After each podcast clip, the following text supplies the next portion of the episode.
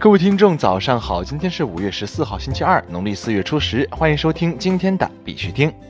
以下是昨天行情，截止到昨天晚上18点，根据 Coin Market Cap 数据显示，全球数字货币市场总市值为2128亿6780万美元，24小时成交量为775亿9659万美元，比特币报7057.95美元，较前一天跌幅为 4.37%， 以太坊报 188.67美元，较前一天跌幅为 3.44%。 昨天的恐慌与贪婪指数为78，前天为75，贪婪程度再次上升，等级变为极度贪婪。BTC 目前开始走震荡调整行情，短期内6800点是非常重要的支撑位置，如果跌破这个价位，由于 BTC 价格处于高位，不是很好操作，可能还会有机会回调，此时可以考虑分批建仓一些山寨币。在这里呢，必须还是要提醒各位，投资有风险，入市需谨慎，相关资讯呢不为投资理财做建议。以下是新闻播报。今日头条，洲际交易所正在采取措施确保 Bakkt 获得 CFTC 批准成为 BTC 托管平台。据 CoinTelegraph 报道，洲际交易所正在采取措施，确保其比特币期货合约平台 Bakkt 获得美国商品期货交易委员会的批准。纽约证券交易所的运营商 ICE 最近获得一项加密货币托管服务，并正在考虑将 Bakkt 注册为纽约州的一家有执照的信托公司。如果成功，这些最新举措将使 Bakkt 成为一个注册的比特币托管平台。最近的报道还表明， Bakkt 正与纽约银行梅隆银行合作储存加密货币安全密钥。比特币现金将在周三升级网络底层机制。据 Bitcoin.com 报道，比特币现金将在周三通过网络底层机制中添加2个特定元素进行升级，2个元素为 Schnorr 签名和 SegWit 恢复豁免。国内新闻，河南省公安厅经侦总队长表示，以虚拟货币等为代表的非法集资和网络传销借助网络技术引人耳目。据大河报消息，今天河南省公安厅召开新闻发布会，通报省内打击经济犯罪的情况，其中不见面和隔空经济犯罪有上升趋势，尤其是非法集资和网络传销有了新花样。河南省公安厅经侦总队总队长李洪江表示，当前突出的经济犯罪主要有2类，一类是非法集资，包括传统的非法集资和以 P2P 网贷平台、虚拟货币等为代表的利用互联网实施的非法集资；第2类是网络传销，主要以拉人头式的传统传销和以消费返利、资金互助、虚拟货币、投资理财、网络游戏等为幌子的网络传销，以假借慈善、扶贫、创新、均富、一带一路、居民融合等名义，故意歪曲国家有关政策的网络传销犯罪。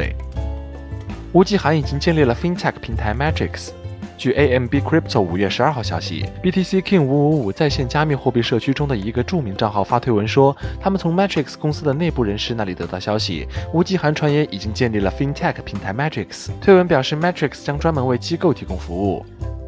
跨境业务区块链平台首批试点在陕西落地。据和讯网消息，跨境业务区块链服务平台试点在陕西落地，出口应收账款融资业务在招商银行和西安分行办理2单业务。据了解，试点首日，招商银行西安分行利用跨境业务区块链服务平台，成功为某在辖自贸试验区企业办理了2笔出口应收账款贸易融资业务，融资金额 30.7 万美元。利用该区块链平台提供的物流凭证校验功能，融资单证校验时间由原来的数天降至10分钟内。